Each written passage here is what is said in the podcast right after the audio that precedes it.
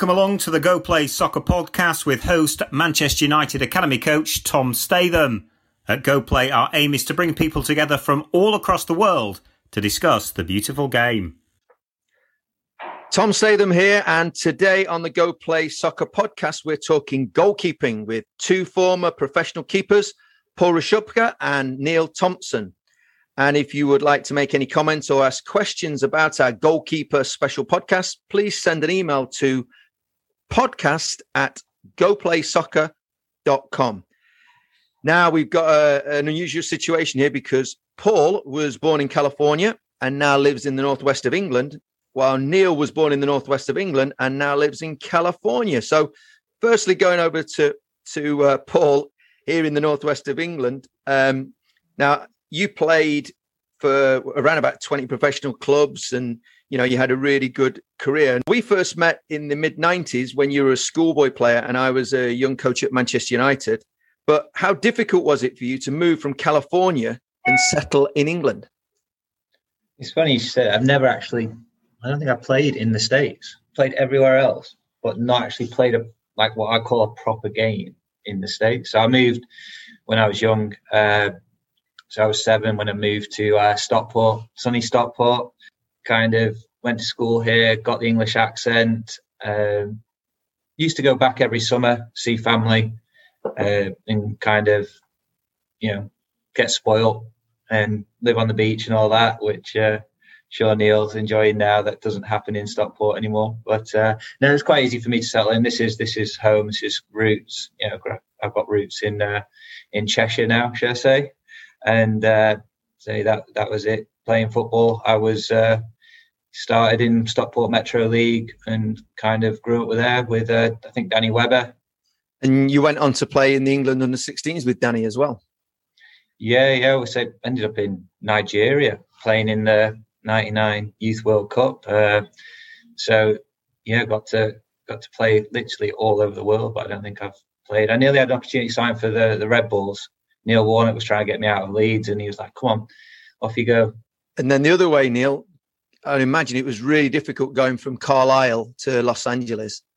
That really pushed me, yeah. no, the uh, definite definite change of pace. I mean, originally I'm from Workington, which is like right on the on the on the coast in the on the northwest of uh, Cumbria, and um, yeah, grew up uh, grew up playing for Carlisle and yeah, definitely a massive change of pace living in like living in Hollywood to uh, compared to Cumbria. And what was life like for you, Neil, as a professional goalkeeper? It was interesting, really. A bit of a short-lived, I'd say, and a, a bit of a bit of a journeyman in, in some regards. That's what I was finding myself becoming. I started off at Carlisle United. I got got myself a nice little loan move when I was uh, 19 to Hull City, which was kind of a bizarre one because not many players go up the leagues in a loan. Um, so that that was nice uh, to to go and sit behind uh, guys like Boz Myhill and, and, and learn from from them. And then ended up bouncing around after you know went the following season. Ended up going out uh, to League of Wales, and then finding myself going from League of Wales to back into League Two, and and then just playing part time. Paul Fairclough brought me to Barnet for a short period, and then after that, I slipped into non-league football and, and made the decision to. Well, I didn't make the decision. I got the opportunity to come to America, and just thought it was a better option to um, to go for something a little bit more stable.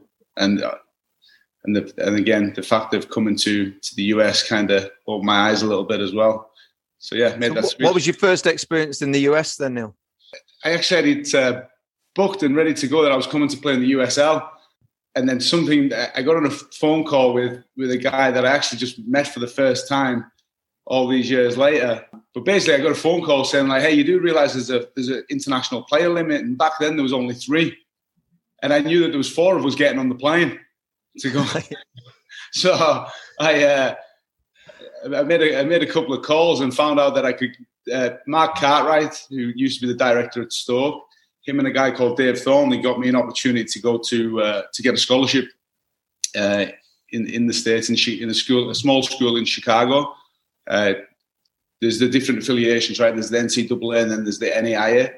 Uh, I got because I couldn't get through the clearinghouse. They got me into the NAIA school, which is called Judson University, and uh, yeah, I, that, that's how I ended up coming across because. So that that was the start of your journey in the states, and then back to to Paul because your your journey into full time football really started in 1997 when you signed as an apprentice at Manchester United, and uh, in those days and today, really, the, the, apprentices or the scholars, as they're called now, have to balance the the football with um, a little bit of education as well. And and how did that work out for you, balancing football and education when you were training as a goalkeeper at Manchester United? Being a goalkeeper, there wasn't goalkeeper coaches as there are now. You know what it was like, Tommy. It was very limited resources in terms of when we started because we're going back a long time, and it it's grown so much since then, obviously. But um, it was it was more about the best lads playing, getting good quality coaching, better facilities, and so it's still like that. But it was a it was a big step up from Stockport Metro League. We made a Dave, I think Dave Bushell made a deal with my school where I could go in on a Monday morning and train uh, with the goalkeepers. So we had Alan Hodgkinson come in and coach the the goalies, and so you're talking the whole goalies at the club, like Peter Schmeichel, Raymond van der Gouw. There was loads at the time. Paul Gibson, uh, Pilkington, Culkin, Sadler, Marsh, like myself.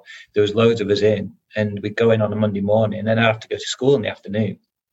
Right. Bear in mind, there's no social media, no camera phones, nothing that you know people, you know, not say go back in, be absolutely knackered, and my mates all going, "What have you been doing?" And yeah. it was coming up to Christmas one year, and it was like all the apprentices were off, and I'd gone in and ended up playing in 11 v 11 with the team that went on to win the treble. So it's that squad. Like I'm crossing balls in playing right wing because they needed an extra player for like Teddy Sheringham and Solskjaer to head in, and that was then I had to go train. So I had to go back to school do French. And everyone's trying to like go, why? What's going on with you? And you're like, well, there's no point me telling them because no one believed me. No one's going to believe so, it. So you, you spent your mornings with with the legends of Manchester United, yeah. um, in goal and and playing down the wing as well. And yeah. then in the afternoon, you had to go and uh, go to school and do subjects.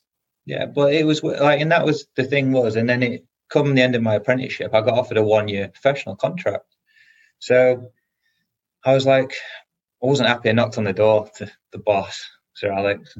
I'm not happy. I'm playing England youth team. Uh, I think I deserve a bit more. The the out of town lads always got sorted, and uh, the local lads didn't always get treated the same.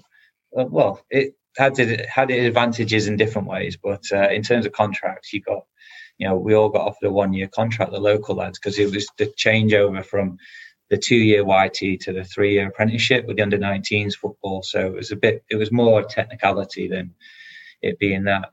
So I thought, right, I'll, I'll leave it for a year. I'll just be a year older going to the States and see what happens. Anyway, six months later, I made my debut in the World Club Championships. So it was kind of like worth leaving to see what happens. But it was, you know, an outcome chatting to the boss, going, "What's going on? Am I going to play? You know, is a point in me taking this one year, you know, one year deal?"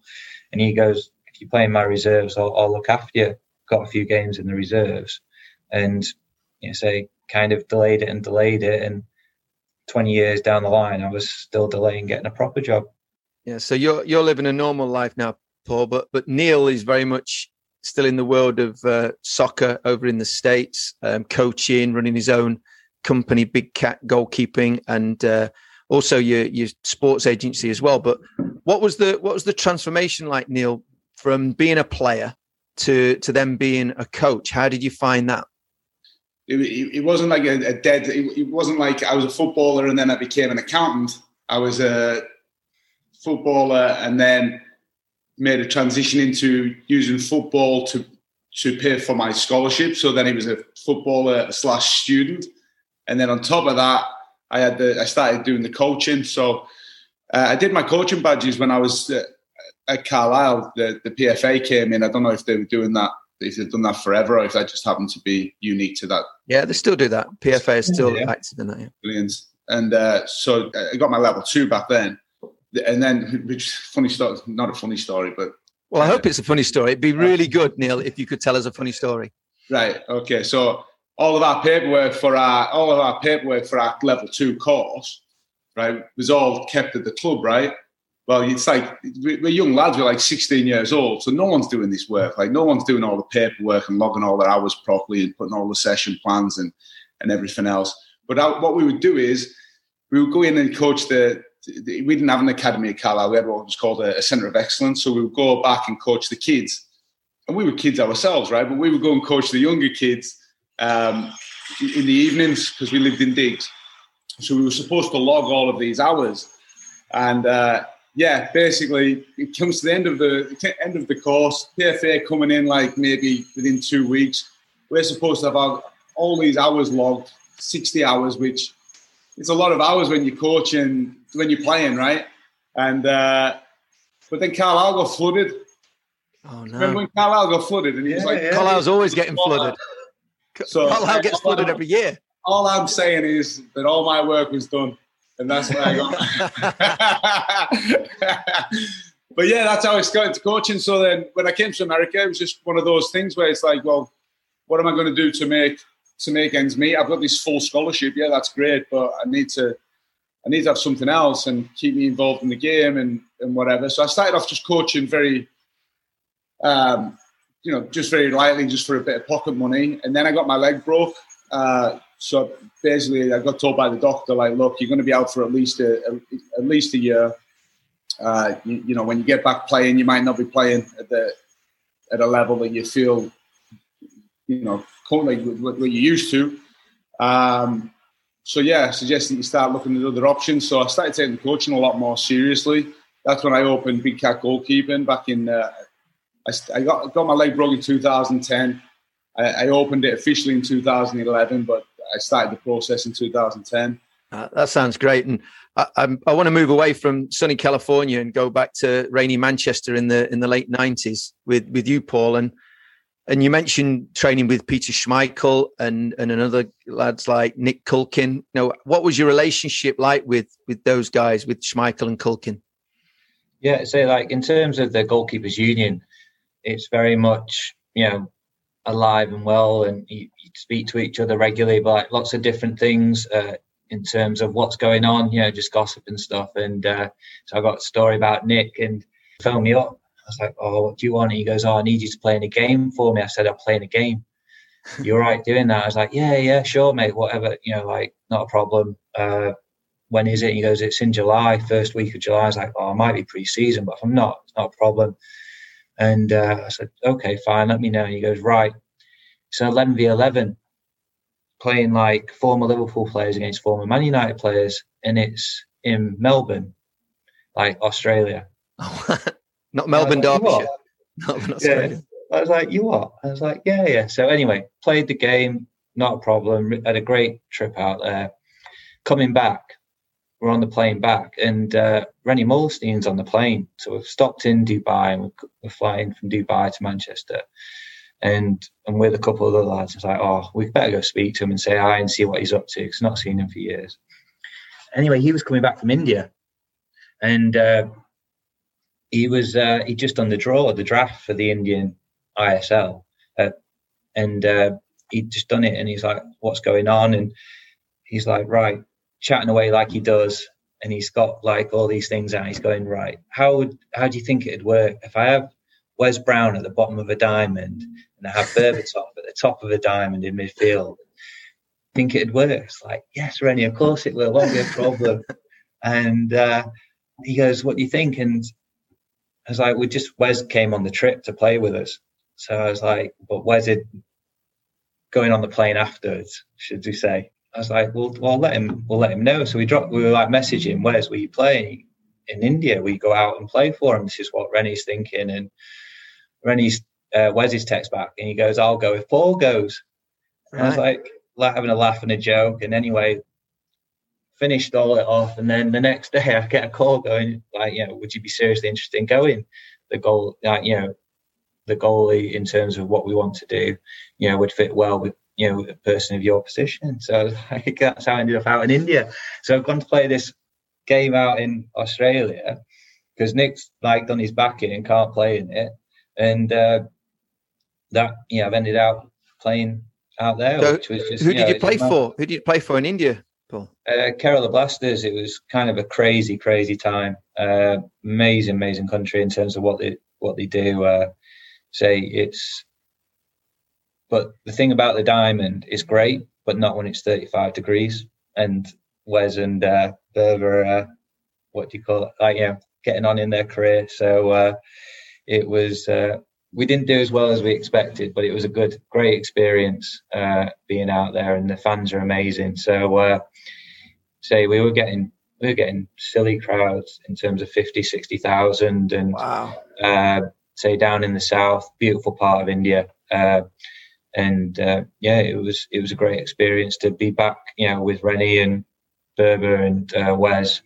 It was uh, it was good fun to uh, to finish on the career there.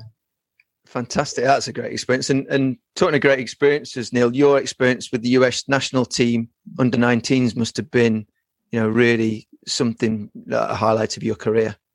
Yeah, no, fantastic experience. Uh, came about in a bit of a bizarre way, really. I, I didn't expect it at all. Uh, just randomly one one Sunday, I get a I get a phone call, uh, which I kept ignoring because I didn't recognize the number. And then I get a text from a, a guy that I know saying, "Answer your phone. Brad Friedel's trying to call you." So I answer, and he's Brad, and he's you know, and he invites me down to the to the under 19s camp. Basically, um, you know, he had a, he had his goalkeeper coach that he that he used a lot, and uh, he was unable to to make the, the camp, and he, he wanted a goalkeeper coach to come in.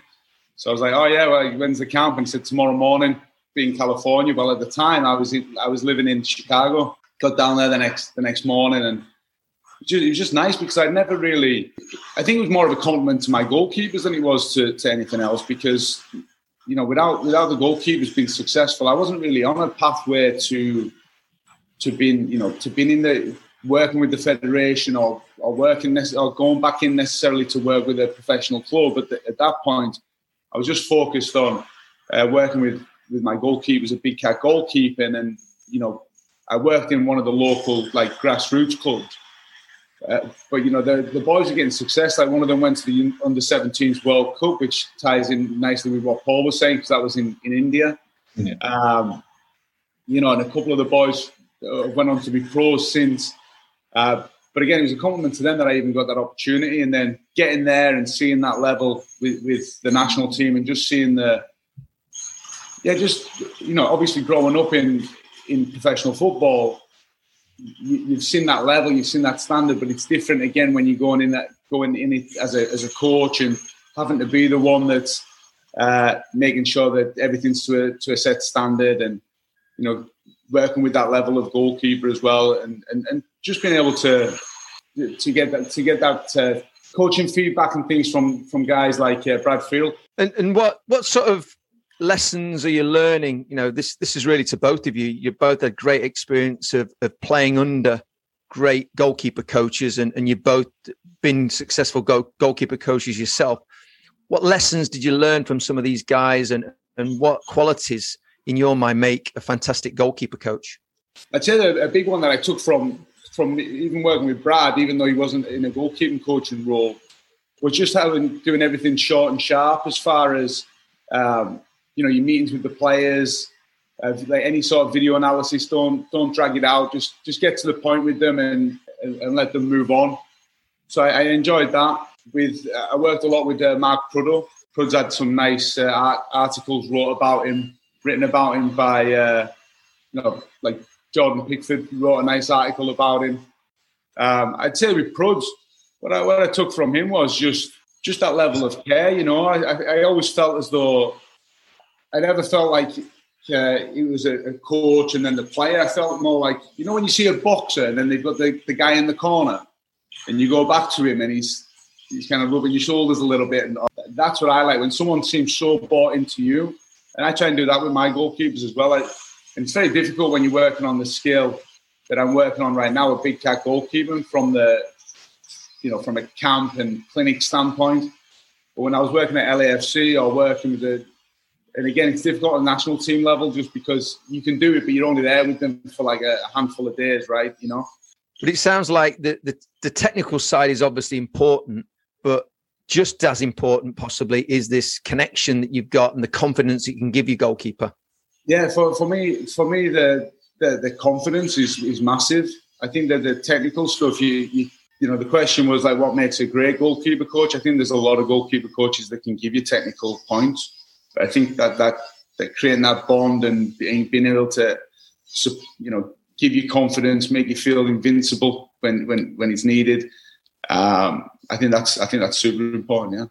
And what about you, Paul? I know you mentioned Alan Hodgkinson earlier, who was a, a legendary goalkeeper coach, really in England. Um, and any any others that spring to mind when you think of goalkeeper coaches? You want to keep it down a bit, don't you? Because if I mention all the keeper coaches I've worked with, with the number of teams I've played, it'd be great. Now, Prud was with me at Huddersfield, and say like his energy and his enthusiasm, and you know, it's just uh, you've got to have that work mindset. You have to do the work, definitely. You have to have someone who's keen to do the work and, and get the uh, the touches on the ball and handling the technical bits out of it, out, element out of it. But you've also got to have that periods of reflection and get that honesty and, and that relationship with your, your goalkeeper coach to go, well, yeah, you know, you are going to make mistakes, you are going to do it, but you've got to bounce back. You can't follow mistakes with other mistakes, and you've got to have someone who can pick you up on a Monday. Well, usually Sunday morning for that cool down day. It's never.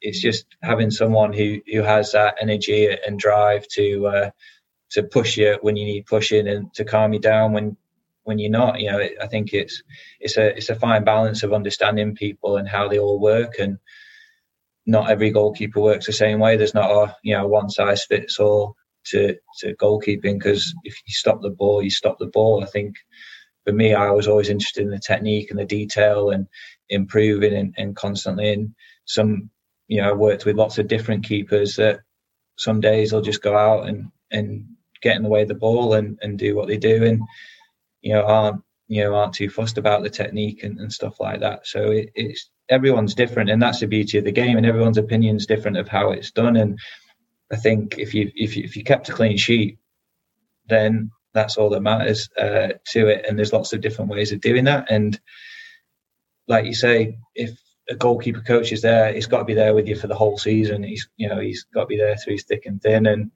you kind of you win it, you win as a group, and you lose as a group, and that's that's what people I think don't realize. It, it, imagine it's really hard on the on the camps for you, Neil, because you literally get you know one one or two games to to get a result, and you know you've got to get everything through that, and then it's a long break between you know between games. But uh, for the for the keepers themselves, they'll be into their club stuff straight away afterwards, and and working with someone else who you know has probably got different ideas and and means of doing stuff. So it, it's to me, it was always a matter of trying to absorb as much as you can from every person you worked with. And I think Tom, uh, saying to you about Peter Schmeichel, my first session with him was like, you need to ask a question quickly, otherwise you won't train with us again. Because if you're not keen about learning and being the best goalkeeper you can be and being, you know, being part of this group, then what's the point in training? What's what's you know what?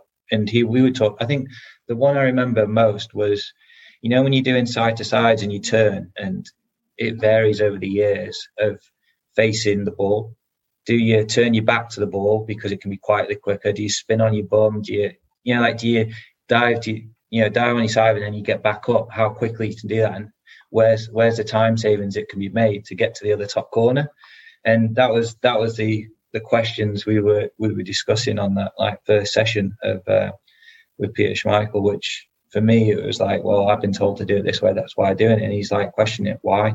Why do you do it that way? And we still agreed that it was, you know, to always face the ball because we needed to see where it was, but we didn't turn our backs and we didn't spin around and do it like I've seen other keepers do. And it was, uh, it's what sticks in my head that going forward, I do that with all elements of it and still do it now when I watch goalkeeping. You know, you watch the highlights back and you look at things and you go, oh, would I have done that? Oh, that's that's good. i would use that. And uh, say my, you know, my goalkeeping now re, you know, revolves around five sides. So uh, it's uh, it's nice to have that smaller goal. Uh, so you can go out so, and try it. So with obviously training regularly with Peter Schmeichel must have been an amazing experience, and, and I imagine that he was driving himself on, driving you guys on, and, and and helping you. But he's famous for that star save when he when he puts his arms and legs out and spreads himself. Did he did he encourage you to do that? Did he did he um, give you tips on that, or was, did he just leave you to to sort out your own technique? for me, I I was fortunate enough in that period. You know, it's like we got tickets to the games, didn't we? So the teams coming to Old Trafford, we were always encouraged by yourselves, coaches, to go and watch who else is coming. So you get there early and watch the other goalkeepers warm ups and go, you know, for me, for me as, as a as a as a goalkeeper and as a coach, it's like, oh, I like that exercise or I like that technique. I'll, I'll be a bit of him. Uh, I'll, I'll, and that works well with me and my body shape and my the way I want to goalkeep. And I think you know you're always learning. You never stop learning. I mean, I've done my badges uh, as well while I was playing because I think that's vital for any player that you know to do your badges while you're playing. It really helps your game. Uh, and why leave it till when you're finished? Because you never know, Neil, when things are going to happen. That you know, I was lucky enough to delay it for 20 years. It's and it, it's just picking it up and having a notebook maybe around to, to jot these things down because you think, oh, I remember that. What, what was it? You know, how have I, how have I practiced it? Or and that I think that's the traits I've seen with with good goalkeeper coaches I've had that they'll go they'll go back to the not necessarily book it's probably a laptop these days and, and go oh yeah that session was there let's put that one on because I had this before and it you know the experience from it it's not just off the cuff all the time you know you're not just making it up as you go along it's a, there is a process to it and would you agree Neil when you, when you were saying about uh, always asking the question and you've been doing that since you were you were playing right and and got that drummed into you from a young age. I think that that's something that I massively lacked. I don't think I did ask the question when I was when I was playing, and as a coach, I think that's helped me massively. You know, like going back and asking those questions. So like asking the why, because I I look at it all the time, like, uh, and I'm, I'm going off on a tangent here, but I, I, I just look at how a lot of goalkeeper training happens, and then ask why, because they maybe the style of play that the goalkeeper, like for example, if you're in an attacking team and your team want to build out from the back and you, you play with a high defensive line and you're, you're going to experience more one-on-one balls in behind defenders and all the rest of it.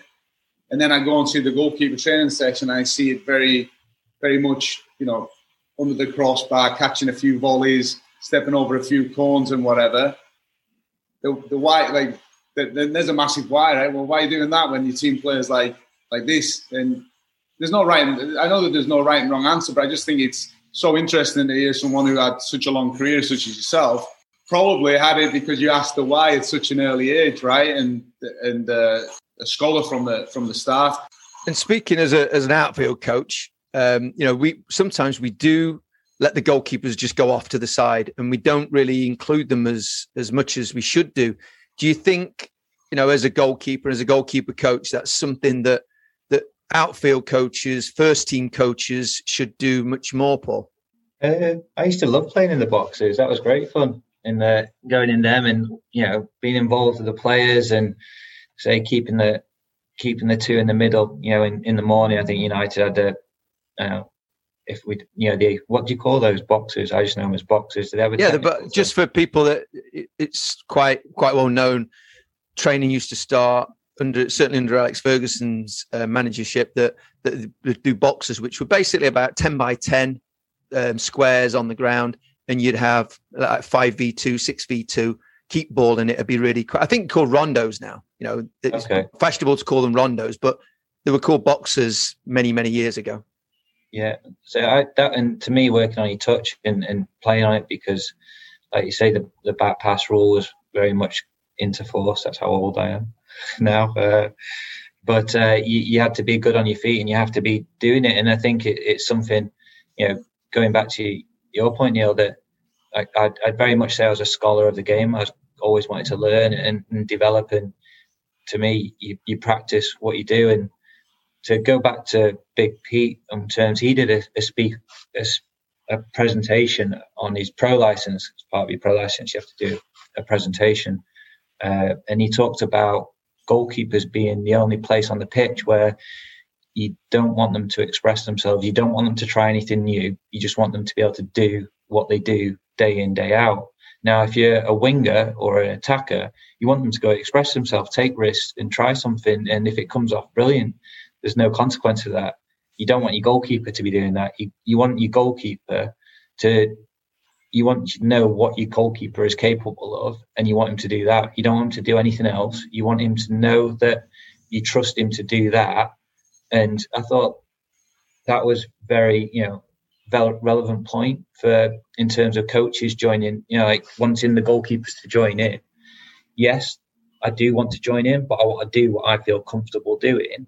And if you want me to feel comfortable doing something else, then I need to practice that and not just turn up on Saturday and you go, right, we're playing out from the back because that doesn't happen because you're, you're asking me as a goalkeeper to take a lot of risk with players I don't know. If we haven't practiced it day in, day out, how do you expect it to come off with with it with my mindset being that I'm not going to make a mistake. That's you know that's a goalkeeper's mindset is to go out there, play the perfect game, and not concede a goal. So you're therefore limiting the number of mistakes you're going to make. Pass it over to Neil. Uh, uh, his experience as a goalkeeper coach. Did you feel that you were integrated into the whole team plan, or did you feel that you would just over you know go over their goal is knock a few balls at each other, and then we'll call you over when we've got a game or we need some shooting practice? i think when I, I, think when I'm when I've been there, I've been integrated quite well. When I've physically been there coaching, but obviously there gets a time, you know, depending at the level and, and whatever else. But where my goalkeepers, when I'm not there to fight for them, that they don't get that same level of integration. You know, I think it. You know, I'll, I'll speak from my time uh, at LAFC. Uh, the, the director of coaching there, Enrique, he was very you know, we got him over from uh, his background had been he'd been grew up in like the Barcelona like coaching system and and whatever else. And he when he came to LA, uh, he was very big on you know the goalkeeper being a part of the, the team training. So it actually changed my role quite a lot. I mean, it made me a bit more.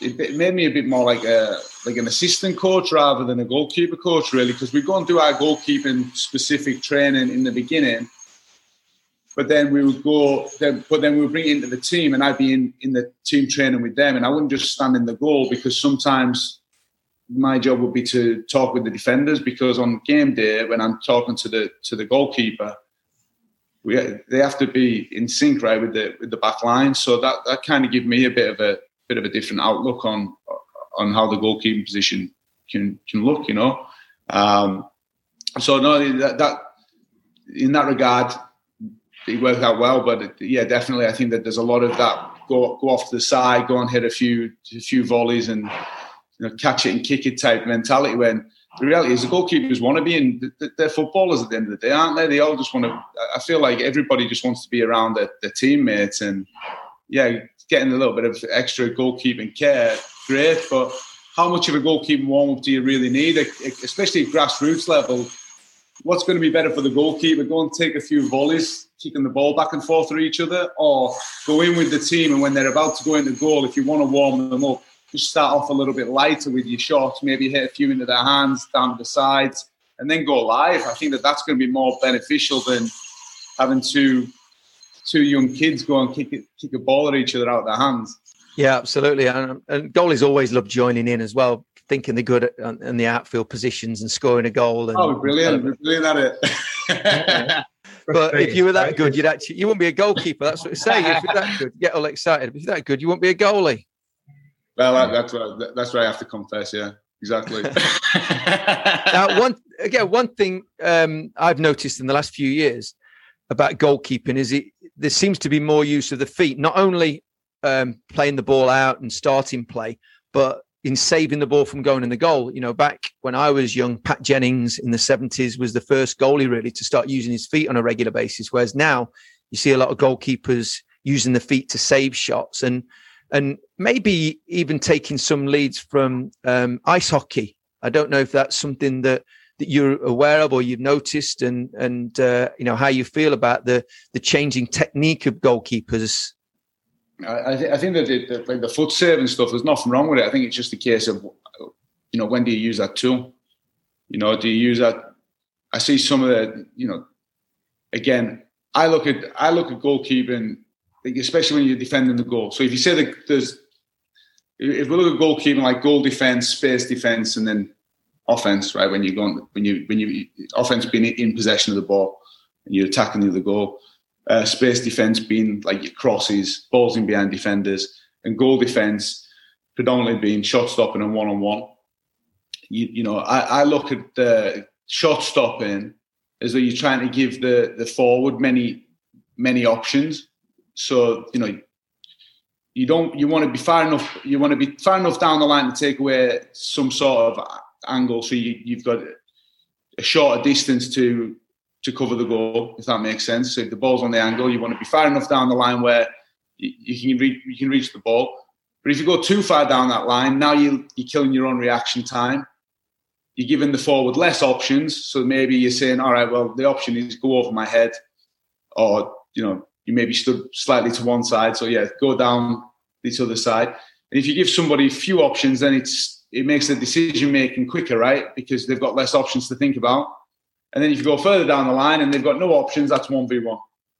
So it's like going into a restaurant. If you go into a restaurant with a big menu, you take forever. It's difficult to decide. If you go into McDonald's or some fast food restaurant, there's option one, two, or three. Boom, you take it. It's quick.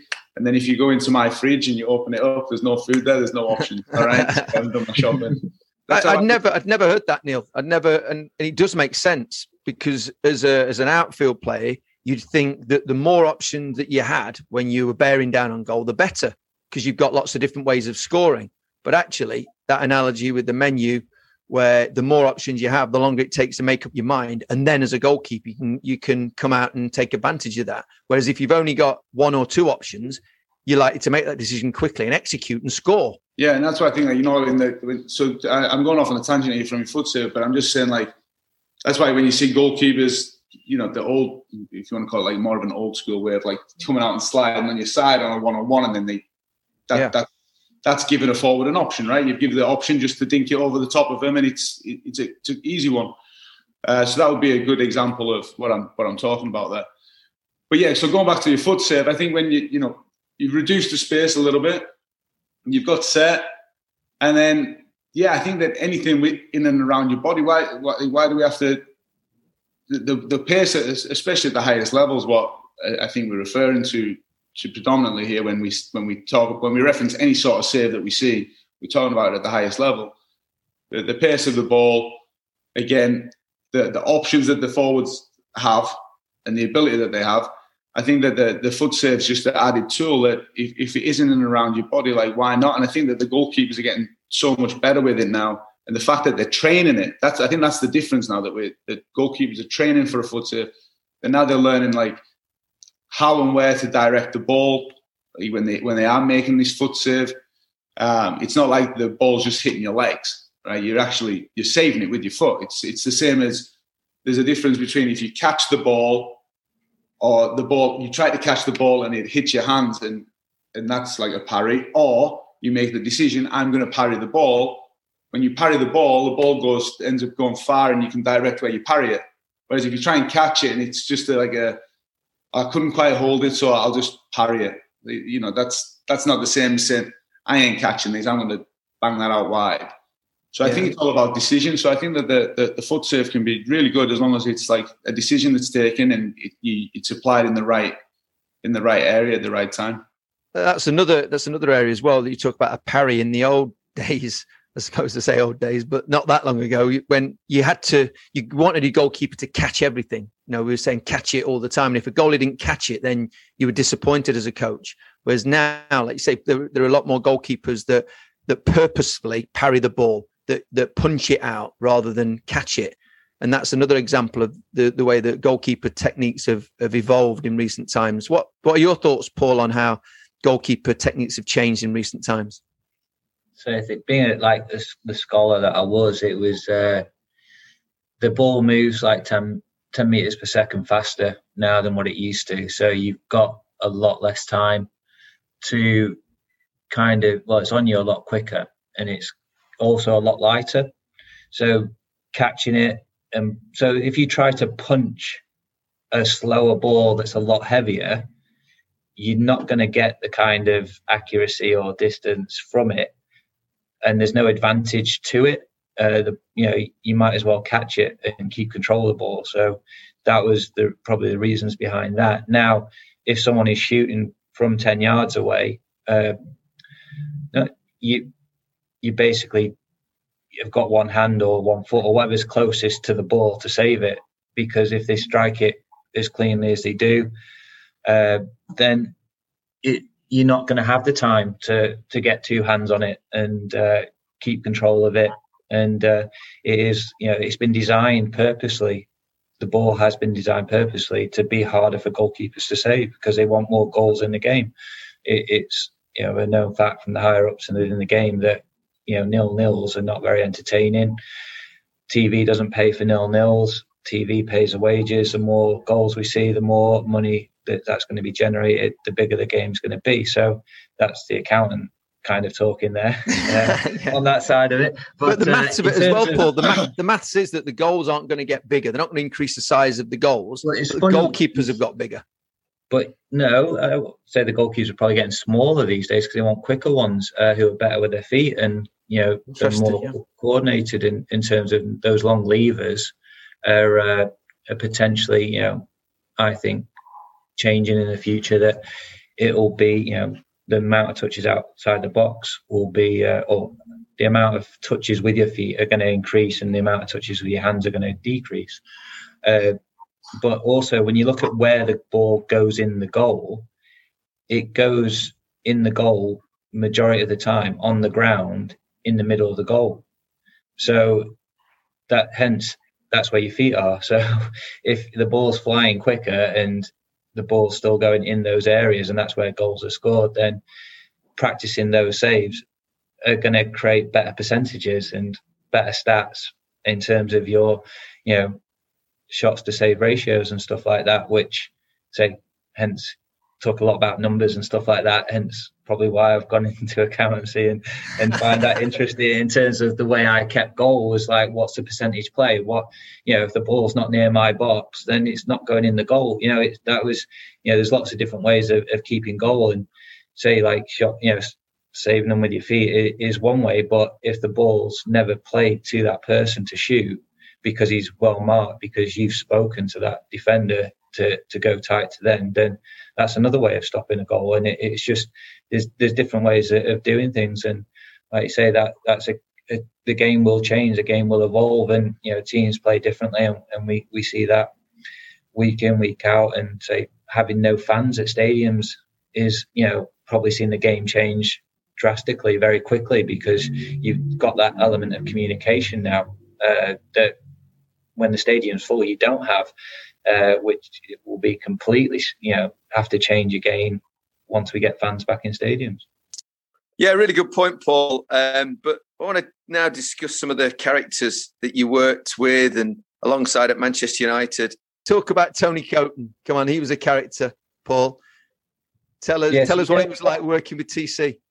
So you know, what? we got sponsored by Vodafone. And United sponsored by Vodafone at the time. So they give yeah, us all phones, and then I used to get the week well weekends off because um, we'd play reserves midweek, and he, like he goes right, just take the weekend off. It, it's not a problem. And then I'd leave my phone on, having probably been out on the Saturday night, and it'd ring like half seven, eight o'clock uh, Sunday morning, and it'd always be TC laughing down the phone, going, "You haven't turned it off again, have you?"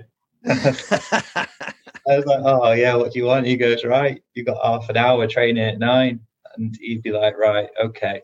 And so I'd get up, drive into training, always be on the last minute, and uh, we'd have end up having five sides because he'd want a second keeper. So you'd have the sub keeper, and then you want a second keeper. And because I was local, I was only 15, 20 minutes away from the cliff. We'd go in or Carrington, and we'd go in and train. And the first half, like you're waking up, you're straight into it. It's a high level, high level five side. Great, great training session because you've got the six subs basically. But yeah, got five subs plus the six. It was five subs then, and you'd literally just train for half an hour, forty minutes, and then I remember one morning he'd phone me. He goes, "Right, you've got to come in training," and uh, it was like you've got 10 minutes to get in. I was like, TC, I live 15 minutes away. Like, I've got no chance. And he goes, Don't be late. Puts the phone down on me. So I've run into the cliff, got changed, and it's uh, between Christmas and New Year. Basically, a kit man's like gone, there you are, your kit, get changed. And he's Tony Coton would normally stand like by the goalkeeping area with the goalkeepers, but he's gone and stood on the far side of the pitch next to the boss. So the cliff, he's made me, the lads are warming up, and he's made me walk all the way, well, literally run all the way across the pitch and like apologize to the boss for being late. so oh, great. Like it's like I've not been late, boss. Yeah, like it's not my fault. I was like, oh, like what's going on? He goes, You fined straight away. You fined being late. And I'm like, you what they're not knowing what to say. Like 18 year old lad, like like you know, going looking at Tony Coton to say something. Come on, come on, TC, say something. Like, you know, you literally phoned me 10 minutes ago and I'm here. Like, I'm only like three or four minutes late. He goes, right, that's it. You've got to make me tea and toast for the next two weeks. I'm like, what? like, what's going on? And he goes, right, you're flying to Brazil tomorrow. Sorry, no, you're flying to Brazil in two days. We're going out. You come in as part of the squad. I'm going, what's happened? Because as far as I knew, there was like Kev Pilkington, Nick Culkin, Paul Gibson, you know, Adam Sadler. There was like four keepers above me, and he goes, "No, you're you're you're my third choice keeper for for Brazil. You you're coming out, so sort yourself out. Don't be like again, and off you go." And then like. Yeah, so that's how I found out I was doing it. So I'm glad I kept answering my phone on a uh, Sunday morning. And to, then, uh, so you went out to Brazil for the World Club Championship, and that's where you made your debut for Manchester United as well. Yeah, well, I was just going to train and say playing five sides for the subs and all that. I was happy doing that and being part of it. And um, say ten minutes to go, we're playing South Melbourne in the Maracanã Stadium. It's absolutely rammed, full of Vasco fans who are on afterwards. There's eighty thousand people bouncing. The, the, whole place is physically bouncing, um, and it's he's going right. Get yourself ready. You're coming on. So, uh, what minute was that? How long was gone? So the only thing I did, okay, just going to drop a name. I caught the ball once and threw it out to Beckham, and that was that was my debut done. So and that's all. That's all I did in the whole game, uh, in front of eighty thousand screaming Brazilians uh, in the World Cup Championship. So that was like, you know, basically it was downhill after that, wasn't it?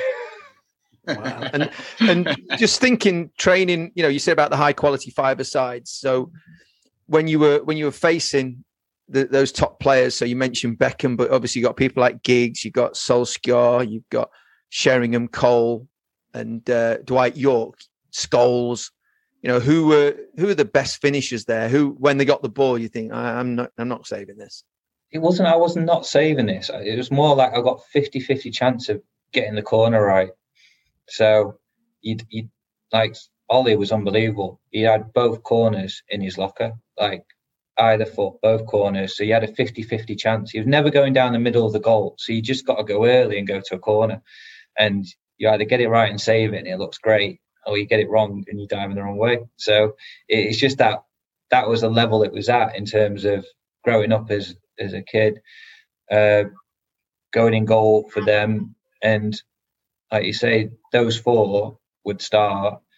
Once they had enough, then other people would come and get involved. And like you say, it might be Scholesy or um, I think we had a few young strikers there that were half decent as well coming through. That would you just go on from there, and it was just like it was the best. It was one of the best educations you can have as a, as a keeper because they were just so accurate in terms of how they finished and how they competed against each other. It was never like what I see a lot of is players going out and, and shooting you know the same practicing the same things over and over again and just trying to get the technique right and stuff like that. This is this was every every session was done at match pace. Every finishing practice was done at match pace. And that's i think that's a key point in terms of how they trained and why they were so successful because they didn't know how to do it averagely. They only knew how to take a touch you know the touch had to be right and finish or the finishing first time. And it was you know that was that was the level they did it with power and accuracy every single time. And say as a as a goalkeeper, knowing like growing up in the area, knowing what it was, you were buzzing to be part of it, and you you you're playing with a heightened sense of, of like this is brilliant, uh, you know, to be part of it. And trying to that challenge of of trying to stop them scoring. And you know, I'd like to say I was successful stopping them scoring at times. It wasn't always the time, but uh, you know, the the level of like competitiveness in terms of what it was. It wasn't like you know, once we score, you're going in that you might see at different training sessions, different clubs. You know, this was like first to miss.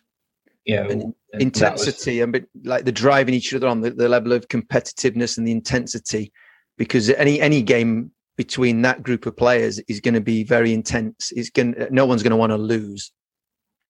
No, no, and that that was the thing. I think, say, you used to do the the squad of sixteen, and then the day before, and we just have that squad, and you go right. Who do you pick first?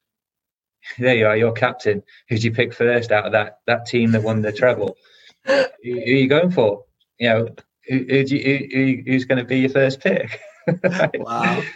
That's uh, incredible. Who do you choose? You picked up on something there. And again, I'm, I'm just bringing it to, to relate to youth goalkeeping here. There's a bit the goalkeepers that I'm coaching. They're always arguing between themselves, saying, "Oh, he made that save because." And the high level kids that, that, that, we, that I'm talking about here, but it's just funny. There's two boys, and they're always having a little dig at each other, and one of them always is having a go at the other one, saying, "Oh, but you, you, you saved that because you went early." But it, going back to what you're saying there, and I, am I'm, I'm just bringing this up because it just happened the other day that they're always having a go. And you're saying that you had a 50 50 chance of, of saving these shots. So, how much did you rely on reading the reading the body language of the player? Because you're, you're seeing it at the ultimate level, like at the top level there, right, with those, with those lads. So, like, how much of that had to be done versus just simply reacting to the to the shot? it's understanding who you're up against and what you're doing. This is unopposed. Well, it might have been opposed, but this is this is when they're going to score regardless. If you stand and wait, they're going to put it in one corner or the other. So if you know you're coming up against a striker of that quality, then to me, going a little bit early is a necessity you have to take. If you know, if you're if you do that against a lesser quality player, and they shank it down the middle and miss kick it down the middle, then that was never going to happen in that situation. Or it was less like, you know, like you had a really small chance of that happening. So therefore, I wouldn't have gone early if that was, you know, like you, you have to weigh up who you're up against in terms of the the level of, yeah, the level of striker, what their what their techniques are, and there's no there's no excuses in this day and age of not knowing who you're playing against because you have all the video analysis, you know what they're going to do, you know what their, you know what their last five, ten goals are, you know what they kind of enjoy doing, what they're good at, what they're not good at, and you know if they're on the stronger foot, if they're on the weaker foot, and as a as a like a student of the game, that would be something that would be in my head about those players and say that's easy with those four because you watch them day in day out. Everyone enjoys watching Teddy Sheringham, Ole Solskjaer, uh, Andy Cole, Dwight Yorke. You, you, enjoy watching them, and as a as a fan, and being able to understand, okay, you know that's what you know one of those players does all the time. So you you know what the outcome's going to be, and I think from an outside person looking in, the best players don't just do it on a pitch, like on a match day, and it's a fluke that they've done it. You give Beckham a ball, a bag of balls, and say whip it into the top corner, he'll do it 99 times out of 100. It's not a fluke. It, it, it's it's what they want to do. It's what they do. It's why they're good at what they're doing it. And when they do it on a Saturday in front of 75,000, they've done it a 100 times before. It's not, you know, that's what you, you're coming up against and that's the you know the level at what they're at so when you're saying about guessing and, and doing stuff there's certain patterns that appear all the time and therefore you can you can learn when to take a gamble and when you not and you know Alan Shearer always went down the middle power as hard as he could you know he'd you know be accuracy so you could you know rely rely on a reaction you know if you've got someone who's going to bend it in the corners all the time then you know to get there you've got to go early and like you said, they've got options to do that. So it, it's just understanding details to a next level. Yeah, and did, did, you change? Did you have to change your game? Depend on. Did, you find yourself changing your game over the course of your career or not? In in regards to that.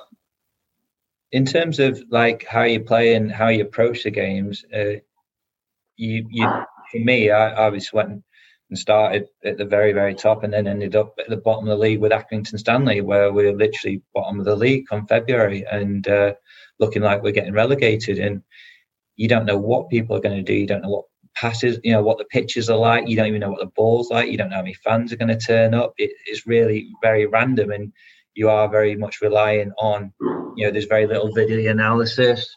Uh, players are changing, managers are changing all the time down the lower league, so it's hard to keep track of stuff. So in terms of that aspect, I would have to prepare each game dealing with the unexpected, and it was a completely different type of football to to what you might play in the Premier League, where you've got a whole week to prepare.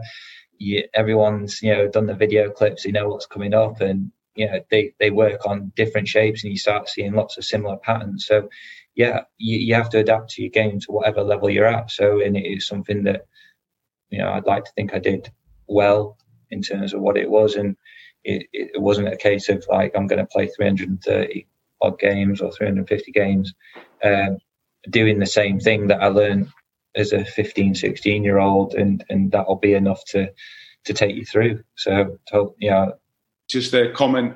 It's it's one it's one of those. I suppose it's one of those things where I always tell that I always go when it comes to like a striker taking a shot or whatever.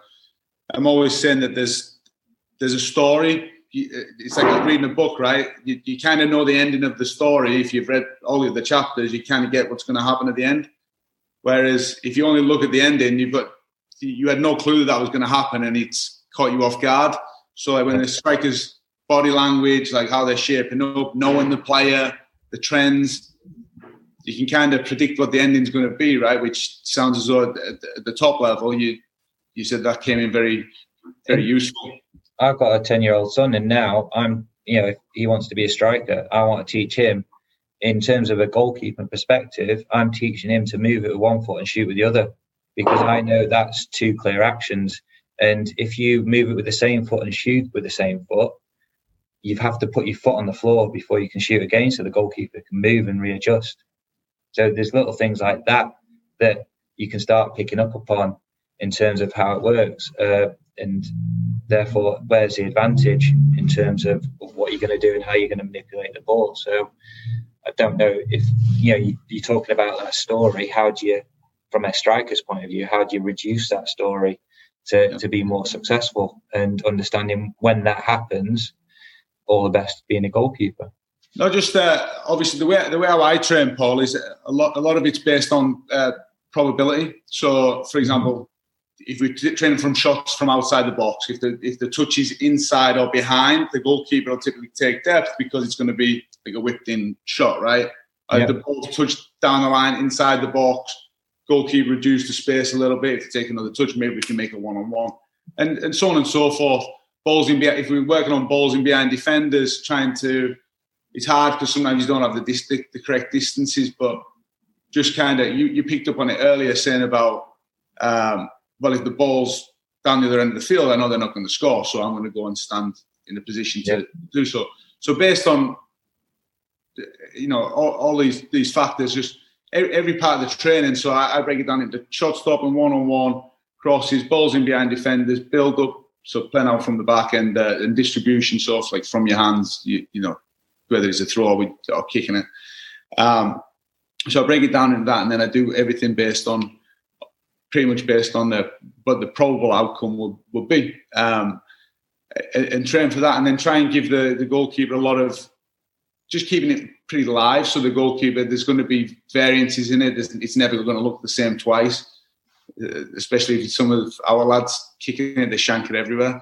so the um, so yeah, so I think it gives the goalkeeper a lot a, lot of good actions to see. But what um, like what what did you did you find that like help did, did you like that type of training or did you like especially because i find uh, there's an element of comfort right when you get to a certain age or a certain level where you might just want oh, i want 10 clean volleys or i want something i want x number of something clean maybe more on game day but is there anything that you kind of liked through training because I, I understand that with, with my guys um, it can, it can be frustrating training with with me at times because the outcomes might not be so clean. It's not. It's never predict. It's never really that predictable. It's predictable in the sense if you've read the if you've read the story of what we're doing, yeah. then it's predictable. But it's not the same. It's not saying like, oh, I'm going to throw the ball in the top corner, so run across and fly and dive and catch it. You know. So was anything that you liked that was very predictable just to make you feel good, or did you like to go more live? How how did you find? No, I think in terms of like call it warming up your eyes and your technique was, you know, like you say, I I need a set of straight catches uh, and then some lower shots and some dives just to get my body, you know, warm and the movement actions. But then from there, I wouldn't want any any any save to be the same because it never is. It's never the same, you know, same shot you save twice. I, I, very, I can't tell you I've done exactly the same thing twice in a game before. You know, every game's different and you have to be adaptable. But like you say, there's usually a story, there's usually a build up to everything.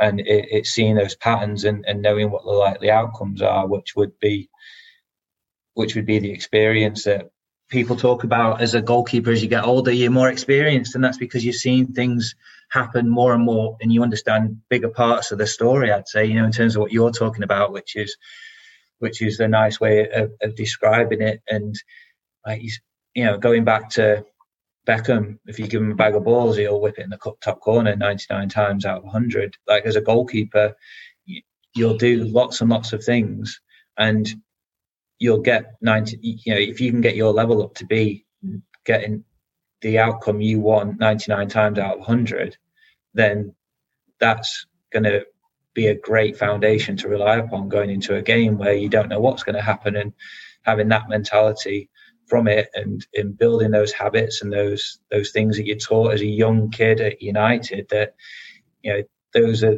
the brilliant basics, weren't they? I don't know if they still teach that, Tom, but uh, that you know that can be very much done with goalkeeping. But like you say, it, they're all actions that can come in a, a random random combination, but each action you should be capable of doing uh, by the time you, you, you, get to the, the professional level.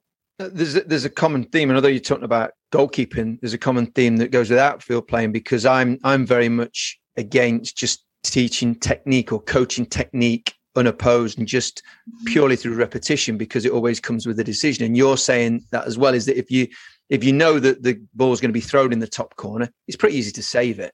So it, it's it's saving the ball in the top corner when you don't know it's going to be there. When it could be in the bottom corner it could be straight at you so it's it's teaching the techniques but there's a decision attached to it as well but i always uh, appreciate when I come back to England is this. Like, I feel like a lot of like discussions happen about football, um, whether it's at, at our level where no one's playing anymore, or whether it's between players, coach and player, coach and kids, players, older players and kids. It's just more of a conversation around football, and I think that, and, and giving people advice and little feedback.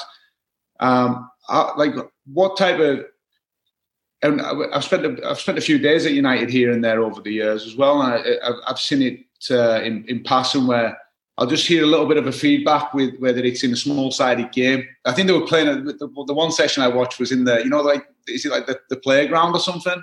To go. Oh yeah, in the cage, right? In the cage, yeah, ca- yeah, playground in the cage, yeah. And like just see, you know uh, I've watched a few different sessions, and I just remember a couple of times like coaches passing by and telling a player just a small little detail and then moving on. Um, whereas I still feel as though when I when I look over here, and, and, and not we're not talking about I'm not talking about MLS academies here, but just in general, just feel as though there's a lot of like overcoaching, like almost drilling, especially. I'm talking about goalkeeping, so I'll say goalkeeping, but they drill the goalkeeper to the point where it's like they're almost like they're almost worse than what they would have been if you just pulled them off the street, you know, like and just let them play and just be, they become very robotic. And I, I think the same. I, I see with the field players a lot as well. You know, you see the, you know, like when the players dribble with the ball, you see a lot of them dribble and like be very stiff upper body because you can tell they've just dribbled around corners and been told to do these little moves without actually like playing against somebody and having to to use their upper body to throw somebody off balance or something like that. What, what I suppose like what type of coaching styles have you, have you found really really work in, in your environments? And Paul like especially as as an older as an older pro going down your career what what types of feedbacks and coaching styles have you found to be to be useful for you? I think I've had everything from you know the hair dryer treatment not Officer Alex obviously but other people trying to copy it. No uh, to you know trying to praise you and you know just give you positive feedback. And i think from a personal point of view you know when you've made a mistake you know when you could have done things better. And if you if you're genuinely obsessed and you care about the game and how you want to develop then that's the, the biggest motivating factor and you know wanting to be the best and wanting to be better than you know everyone else or wanting to be the best kind of goalkeeper or person you can you know like the player you can be. And say that's got to come within him because like no offense to the coaches when you're out on that pitch old trafford it, it's nil nil for me on my full debut 67,000 people there it's the 88th minute and coming out for a cross and we're getting it's nil nil against bottom of the league it, you know there's no coach there to tell you what to do whether to stay on your line whether to come and catch it you know how to distribute it quickly slowly. It, are we happy with the draw? Are we gonna you know is there going to be a bollocking if we don't counter attack quickly. We ended up winning the game in the 91st minute. I think it took them to score. It was a bit of a long. You must remember it, Paul. It's the only one. It's the only full yeah, appearance you made, so you've got to remember yeah. the score. No, I don't mean the, the, minute we score. I knew it was really late on in the game, and uh, but in terms of you know like coaching and, and developing it, it, it's got to come from within because you know there's only there's only you that's going to do those those those extra bits that are going to count, that are going to make that difference. You you know, your coach can go and drill you and give you all the work to do, but if you don't reflect and learn from that and understand, you know, the mistakes and have that, you know, drive to to really push you on and and seek additional knowledge, ask better questions. I think you know that was one of the first jobs coming out of football was like um, what I was to ask better questions and I can understand that there's like you know you can ask a question and we can discuss stuff. But how do you ask better questions? How do you get the most out of yourself, your goalkeeper coach, you know, the people at the club? Because it's not just the goalkeeper coach now, is it? It's, you know, you got the video analysis guys. If they're cutting the clips wrong, you know, if, if their camera angle's just zoomed in on you making a save and you can't see the bigger picture, like for me, I wanted a camera angle right behind the goal, quite high up, so I can see what happens because I want to see, you know, I want to be able to go back 10 steps to read the story and go, right, is my positioning right for step number 10? Not step number one and two, you know, step number 10 before the ball's actually struck, if, if that order makes sense to you. That, that's, you know, you've got to work with everyone to try and get the most from, from your environment. So that, that would be, a, you know, I don't know if I've answered the question or not, but that's the, you know, the way you can you can help as, as much as possible. But like you say, the coaches are there to help you. If they don't understand you and you just are happy to to sit there and do the drills, then that's great. But don't be afraid to turn around and go, you know what, Neil, I'm happy doing that, but I need a bit of this. Oh, I've been thinking about that. And you don't have to have the answers, but if I give you some information as, as a coach and me as a coach receiving it and the player goes, I want to be better at this, you can then work with that do you know what I mean? It, it's a different it's a different starting point than going.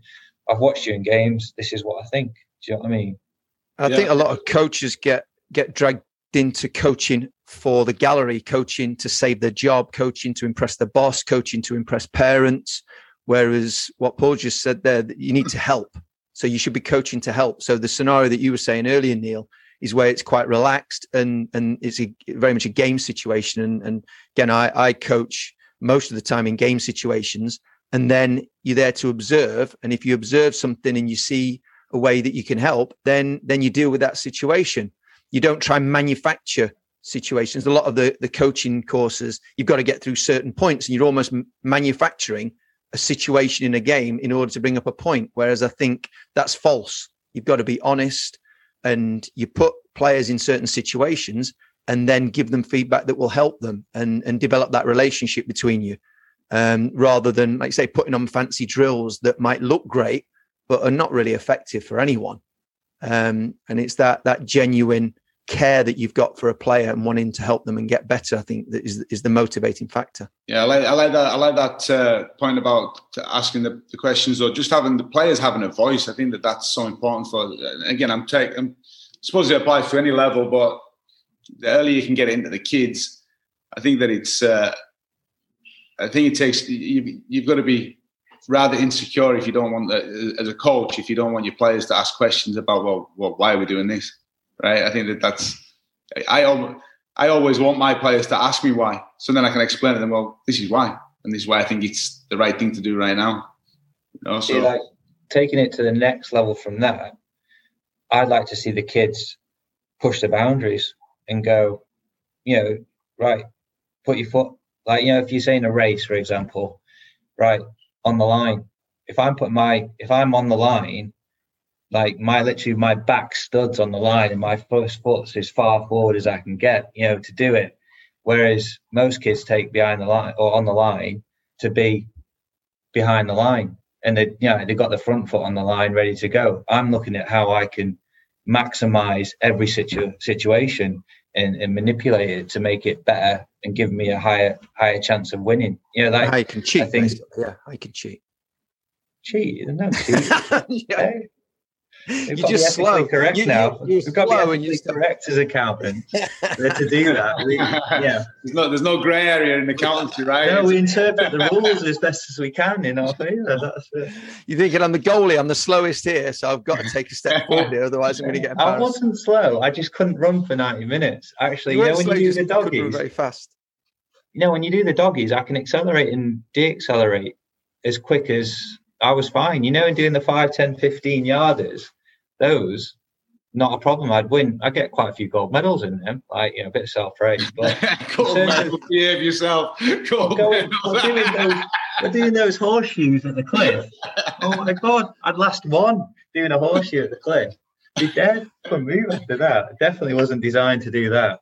So all right. Well, I think I think bearing in mind we've got onto Paul Rachubka's running ability now, it's probably about time to end this uh, podcast. Yeah. And I just uh, say thanks so much, gents. Brilliant conversation about all things goalkeeping. Obviously, we, we touched on quite a bit of Manchester United as well, which is a lot of fun. Um, but Neil and Paul, thank you very much for your time. And I hope everyone enjoyed listening to that conversation. And, and if you've got any questions, if you've got any comments, uh, that you'd like to ask us, please send an email to podcast at goplaysoccer.com. And we look forward to seeing you on the next podcast. Thanks for listening. And if you have a question or comment for us, or if you'd like to take part in one of our podcasts, please email podcast at goplaysoccer.com.